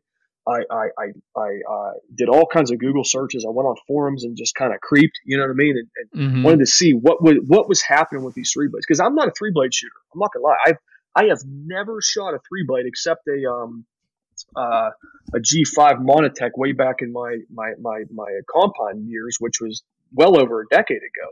Sure. Um, so I don't, I don't know much about them. So I, I dove into it, and, you know, the main thing a lot of people complained about was, you know, that the tips would curl if they were too long, uh, or, you know, penetration, what have you. But, but really, a lot of guys, if you were a three blade guy, you were a three blade guy. I mean, you weren't, you weren't, you weren't varying them off the three blade. They were shooting them. So I thought, okay, well, you know, how am I going to make these things better? Um, right. You know, again, you know, tough head toughness, you know, penetration was the number one driving force of this. So the first and foremost uh, thing that, that I looked at when I got every single one of them in my hands was the cutting diameter. Uh, they're all either inch and an eighth, inch and a quarter. And when I say inch and an eighth, inch and a quarter, it's, you know, it, it's, it's not what the blade length is from, from blade to blade. It's, it's the, you know, if you draw a circle in inch and an eighth wide, right? The diameter of it. So, right. Um, yeah. So what I did was I said, okay, well, okay, there's a simple fix. Let's drop it to one inch. And what that does is when you drop it to one inch, you can stretch the blade out a little bit longer, decrease the blade angle, increase penetration, right? You, you just increased your mechanical advantage. So boom, mm-hmm. done. Okay. So that was pretty simple, right? Um, and of course we tested that one inch cutting diameter, and um, sure enough, it's out penetrating just about everything out there. Um, the Valkyrie does have a great, a great setup because they taper and then it has that swoop at the end. Um, You know, I'm not going to talk bad on anybody's broadheads. They're all, they all work great. Um, it's just, um, I like the smooth blade design personally. Sure. So we didn't want to do anything goofy. Uh, so, you know, by shrinking the one inch cutting diameter, we increased penetration probably by at least fifteen percent, um, wow. into, you know, we'll call it medium, soft media, right? Like passing through a whitetail, for example, sure. right? Um, sure. Um, and then obviously incorporating S seven tool steel into the mix, you just increased the ability of structural integrity. And now we pretty much eliminated any kind of tip curl. I mean, you know, we, we, with the S seven tool steel, again, it's a jackhammer bit, right? You take a jackhammer and you drive it into concrete. So that's pretty much what we, we basically put a jackhammer bit on the end of your arrow, you know, with an S seven tool steel. um, yeah.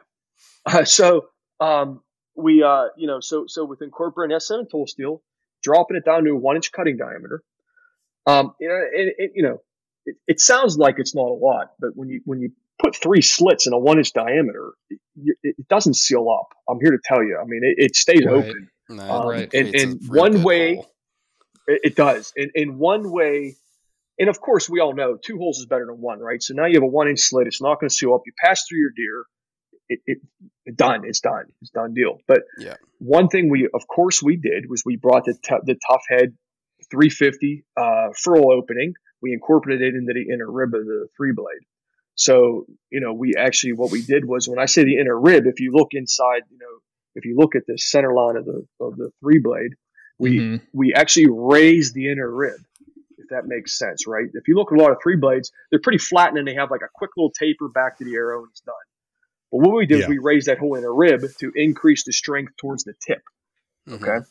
Hmm. But what we didn't want to do was, uh, what we didn't want to do was, was cause friction, you know, we didn't want to uh, add more mass there. So what we ended up doing was we started dishing out that inner rib.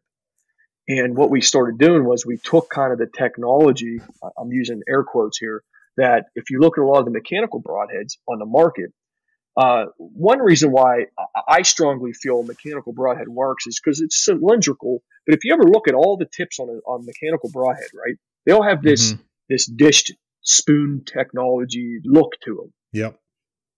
Okay. Well, what I did was I incorporated that into the inner rib.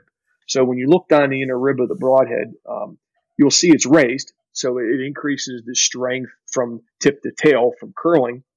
And then we spooned that out towards the end. And what we found was, um, after testing that variation, we found that at high speeds, at long distances, it stabilizes so quick that it's actually grouping with very good mechanical broadheads and field points.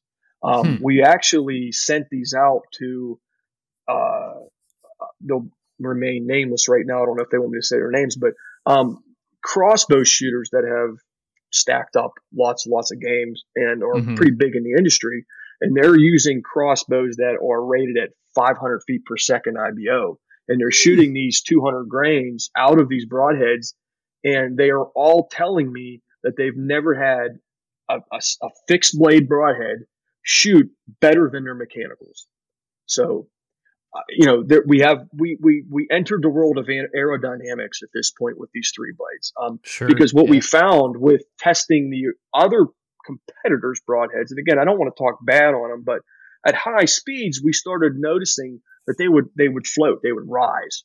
Um, at short, you know, short and long distances, they would actually group higher than a lot of the fixed blade, two blades, and, and uh, mm-hmm. you know, field points. They would group mm-hmm. higher, and sometimes significantly higher, because they would plane. They would cup that air and they would plane.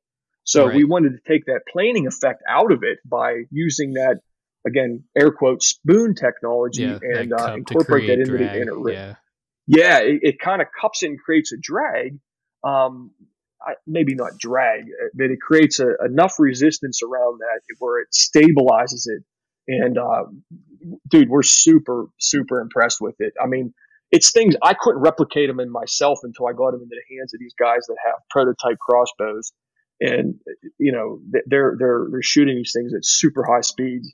And, uh, you know, really, if you've got a crossbow in your hand, the two hundred grain is what you want, because you're going to be able to be deadly out to sixty yards. No problem at all.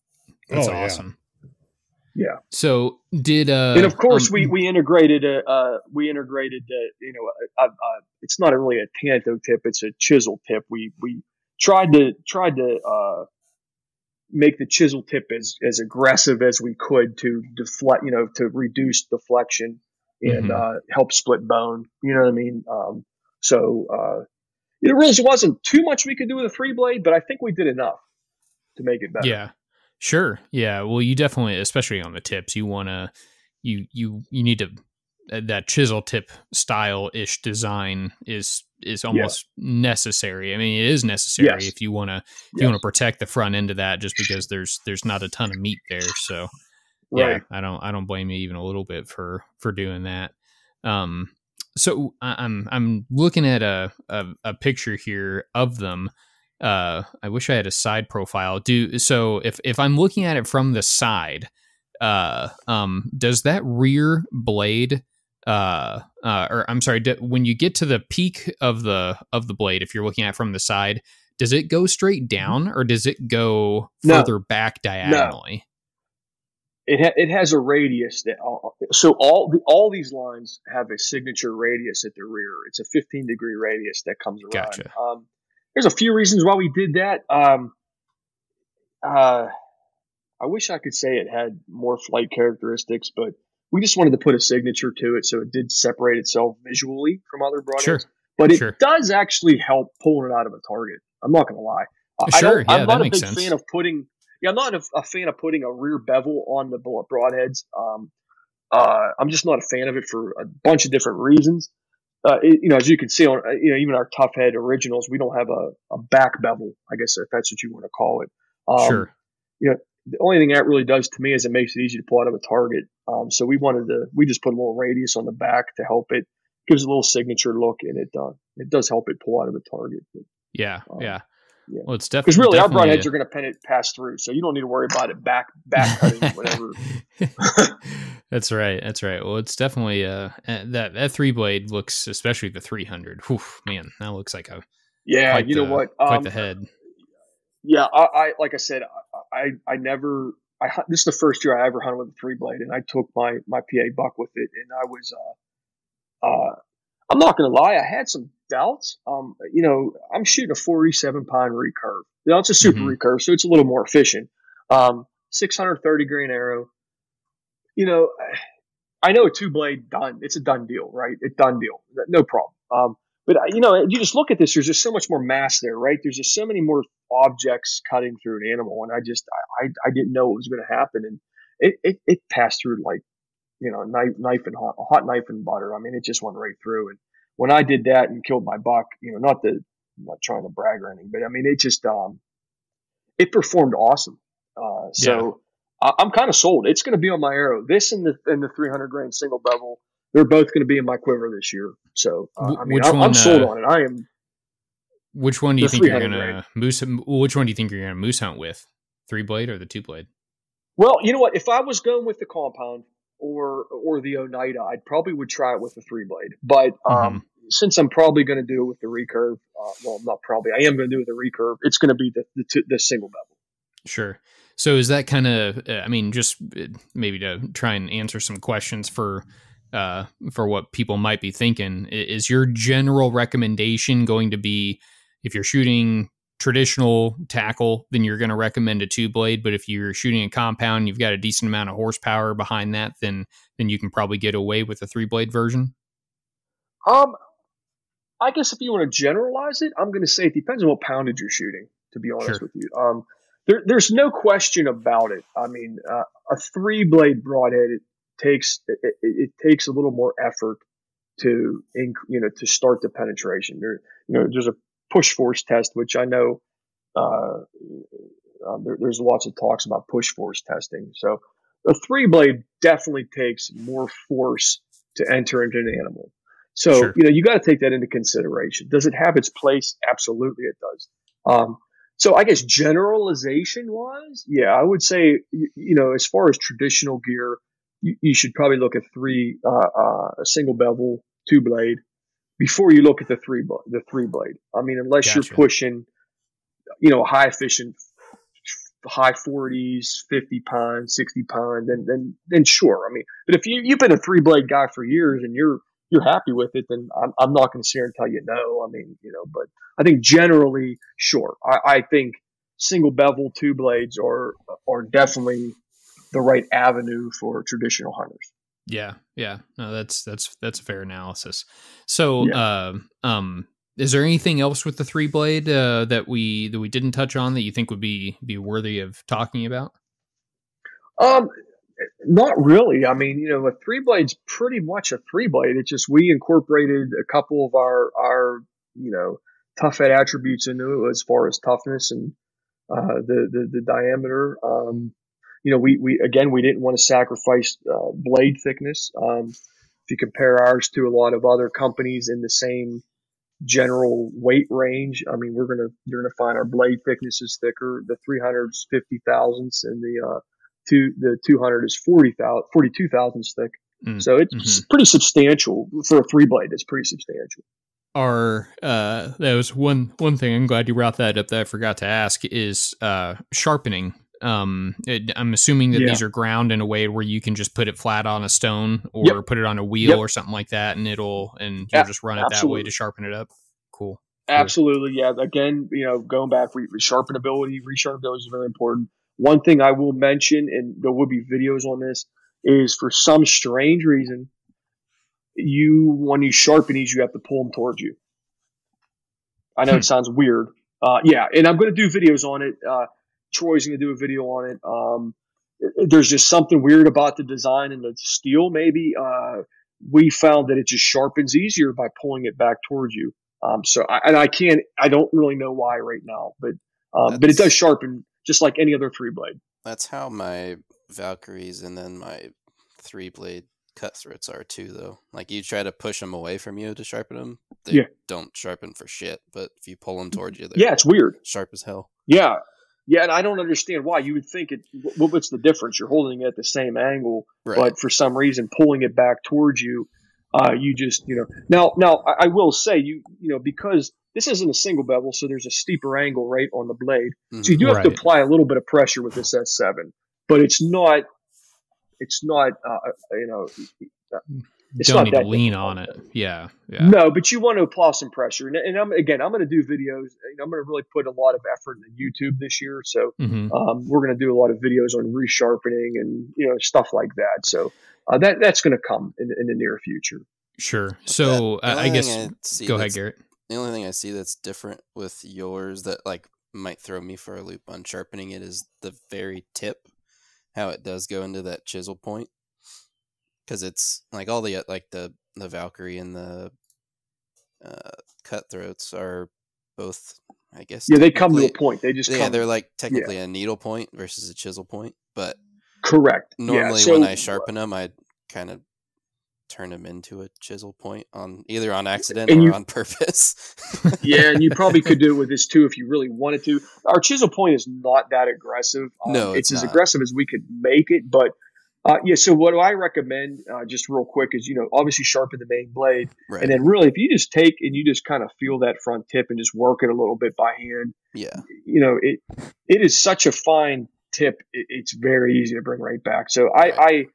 I, I feel what you're saying, Garrett, but I, I think you'd find oh, um, yeah, it's, it's not that big of a deal. Right. Yeah. There's just a little, just a little tiny step that you can see the difference in it. But yeah, just yeah, yeah. doing that part by hand would be totally fine. Because I I've got yeah, the yeah. I've just got the sharpening wheel kit because I'm lazy. Yeah. So yeah, I yeah. just run it on there real quick, flip it all, hit all sides, and good to go. Right, right, right, right. And that's that's right. typically what I do with any head that has a secondary tip bevel. Is yeah. I'll I'll work the main bevel, yes, and then once I'm done, then I'm gonna tip and touch, you know, clean the tip as needed, and then you're done. Yes. Yeah, I mean, you know, these tips, you know, these obviously all go to a, to an aggressive tip at some point. You know, the, the tip, the tip is important, but you know, it, it's made to just just pierce and get in there. And then what, you know, we're talking this. These tips are so minute, even on a big three, a, a single bevel, even though it's a thirty degree tanto. Once that just punches into that that media of whatever you're you're you're entering. Once that, that single bevel grabs a hold, or the three blade main blades grab a hold, that tip isn't really doing too much until it impacts bone. Oh yeah, no, it just slips. And then you don't need sharpness per se when you're impacting bone. You just need that design to split that bone. Yeah, you need it to not bend, so all your energy keeps Correct. going. Correct. Yeah, pretty much. Which is that is good. I mean, that's I do like the chisel tip for that because yeah, I've had a couple instances where I've either You know, you hit something hard and just the very tip will roll. It's like, well, yeah, I don't like yeah, that. yeah. yeah. So I know I heard you mention on uh, Green Mountain Trad Lab. No, sorry, not Trad Lab. Green the Green Mountain Tradcast. Tradcast. Tradcast. Uh, yeah. That you are thinking about or looking into updating the classic series with a like an updated steel and and and slimming down the the uh choices and weights. Has that happened yet or not? Yeah, well, it's in the process. Uh we wanted okay. to do it last year, but because of COVID I had some issues, um which doesn't really matter to you guys right now, but um uh we have a I'm going to call it a proprietary steel. It's a steel no one really uses. um We, we tweak the blend a little bit. And what I'm trying to do is take the qualities of the meathead and take the qualities of the two twenty-five, because those are our two biggest sellers uh, as far as Toughhead classics. Mm-hmm. And, you know, why are people using these two broadheads in particular? Uh, the two twenty-five, mainly because it's stainless steel. So you have a very high corrosive, you know, anti-corrosiveness. And right. the weight is relatively low, right? It's not a three hundred grain. Uh, in the, the, the one ninety, it's because the weight is relatively low and carbon steel is very easy to maintain. Mm-hmm. Okay. But they both have a flaw at some point. Okay. Uh, so what I'm trying to do, well, when I say flaw, I, just, I mean, you know, I don't mean a flaw as in the design or anything, but, you know, the steel has a, has a, a reason why someone's not using one or the other. Sure. Um, yeah. So what I, what I tried to do was take the, the, uh, why people like the, the meathead and why people like the two twenty-five, and I'm putting it together. So we have a steel we're working with. And see, the biggest thing with the original Toughhead is, you know, I stamp and press these. So there's only so many steels I can use that anneal soft enough for me to be able to press and stamp. So th- it really handicaps me, which is why we went into the monolithic style of manufacturing for the new line. Sure. So this, the steel we're, we're using has a very high carbon content. Uh, it, it hits the minimum requirement for uh, being considered a stainless.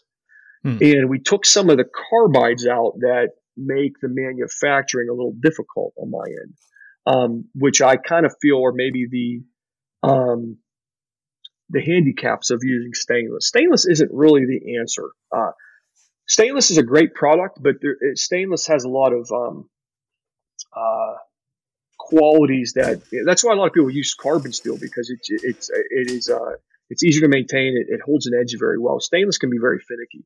So we tried to basically make a carbon steel that's stainless, and that we found one. We we found a blend that works. It stamps. It's actually welding very beautifully right now. Um, we're going to go into the brazing process very shortly, um, and we're going to offer, once I get the heat treat down to where it needs to be, and, and I'm liking what I'm seeing, we're going to uh, make it available to our field staff. Um, and then we're going to make it available to the customers this year uh, to let them basically tell me what they think. Um, and if the sales are good and the feedback is good from the field staff and the customer base, it might actually eliminate the one ninety and the two twenty-five and basically create a two hundred grain stainless steel, carbon steel uh, broadhead. Gotcha. If that gotcha. if that was too much information, I apologize. But that, no, no, that's yeah, that, that's that was fine. Pretty no. much it. Yeah, that, that's no, all that's, good. That, that's cool. And and so you're gonna you're that that's gonna try and roll out either later, like later this year, like probably Q three, Q four, or the beginning of next year. You're thinking? No, no. I, yeah, I'm hoping. I'm hoping we're actually welding that one now as well. So uh, I'll oh, be okay. treating oh. that at the beginning of the year. Uh, that takes a little bit of time. You know, I got to do different sure. heat treats and different quenchings and you know stuff like that to get it right.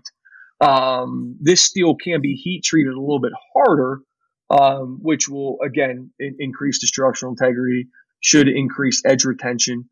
Um, but again, I don't want to overharden it. I don't want brittleness, and I want to be able to be resharpened relatively easy to the customer. So I have some work to do on my end as far as R and D before I bring it to market, but I intend to bring it out, you know, beginning of second quarter, maybe, or, or third quarter, you know, maybe summertime, hopefully. Um, I hope to get to my field staff shooters and the guys that were, are really requesting it um, before bear season, so I can get some testing on bear bear this year.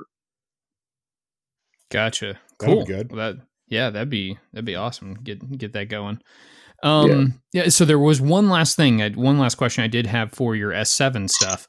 Um, what, if any, uh, uh, corrosion resistance uh like process should should people be taking if they're if they're buying that? Do they need to coat it in like a mineral oil or, or any, anything like that that'll that'll help protect it, or is it going to be good to go how it is?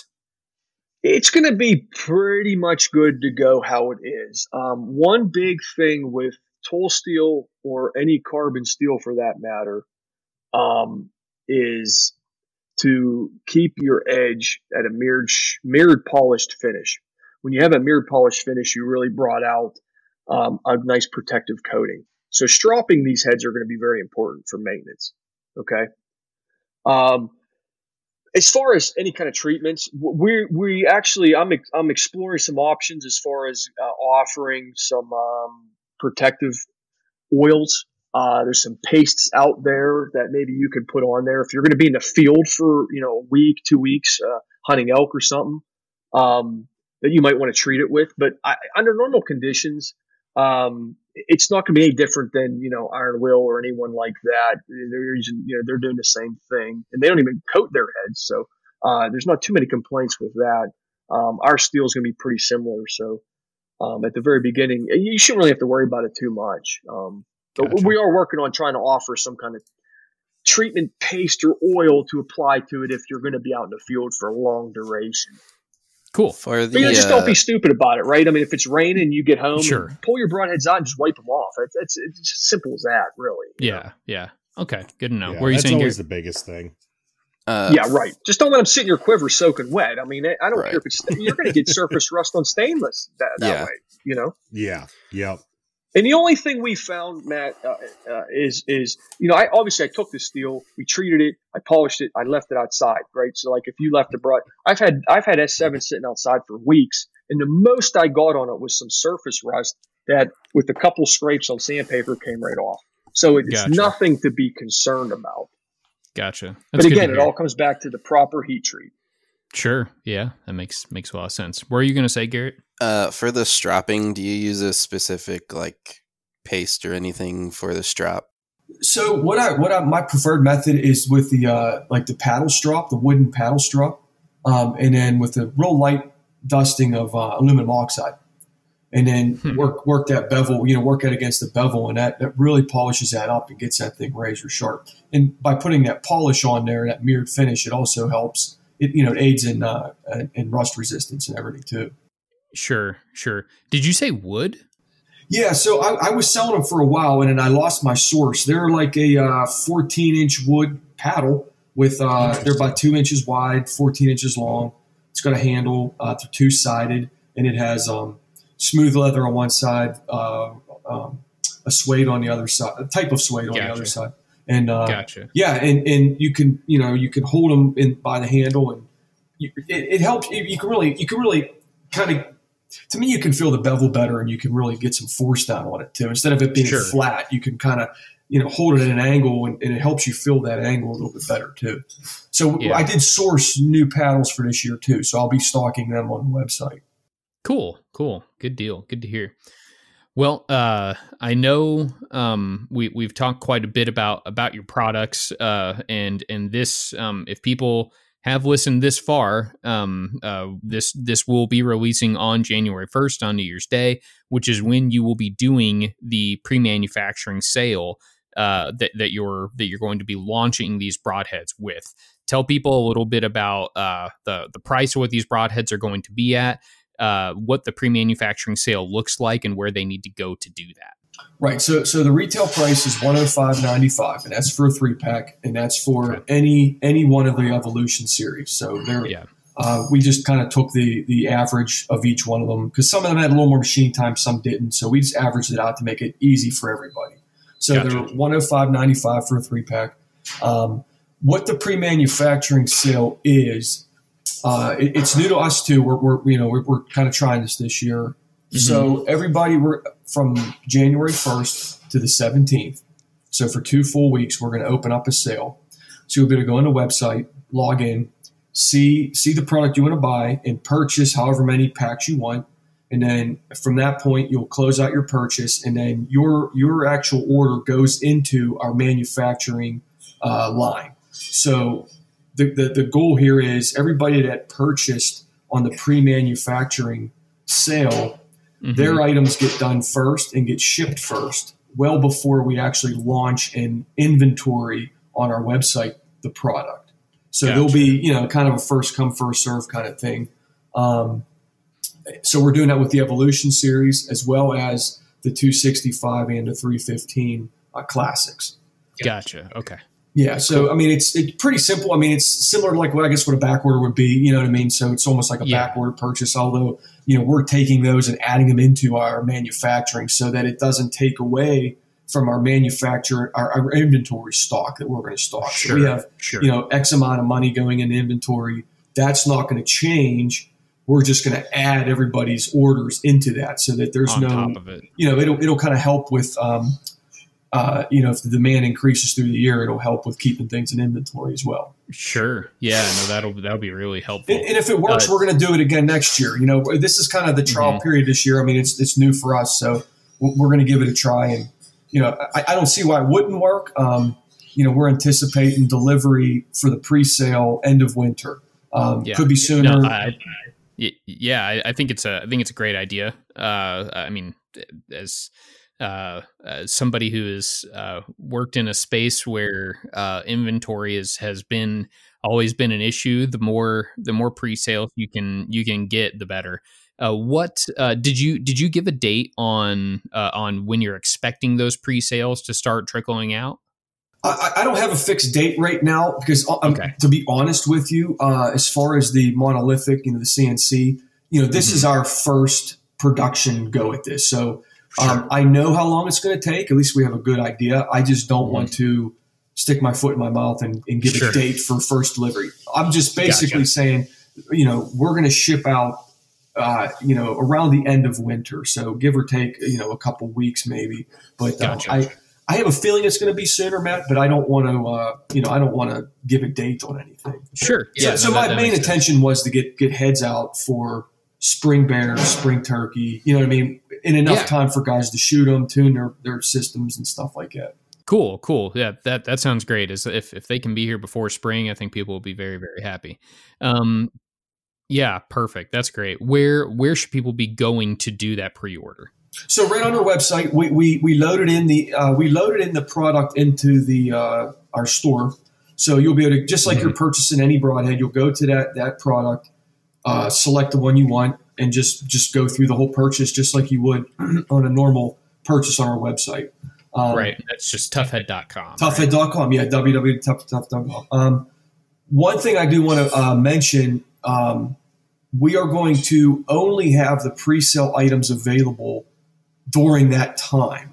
Um, so, mm. you know, when you go from January first to the seventeenth, you're only going to be able to purchase the items that are on the pre-sale.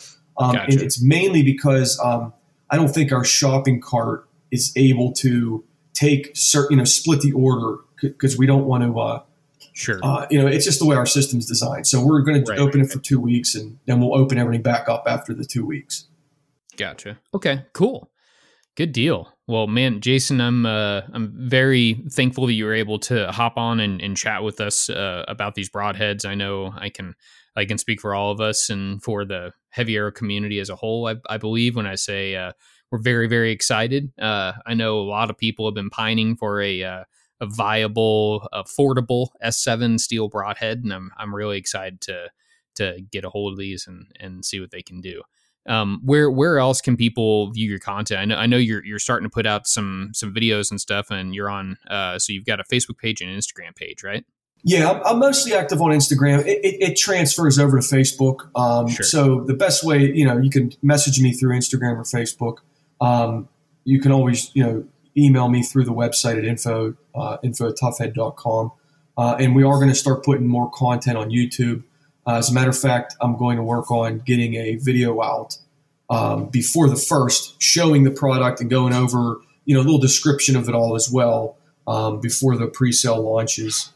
Um, so yeah, YouTube, we're going to try to be more active on YouTube this year with, you know, sharpening videos and just stuff like that. So perfect. Good deal. So if you're listening to this, you should be able to head over to your YouTube and uh, and and view that video if if you're wanting a more more visual there.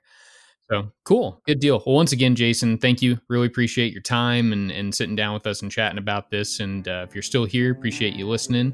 And until next time, disrupt the status quo. Sounds good, Matt. Thanks.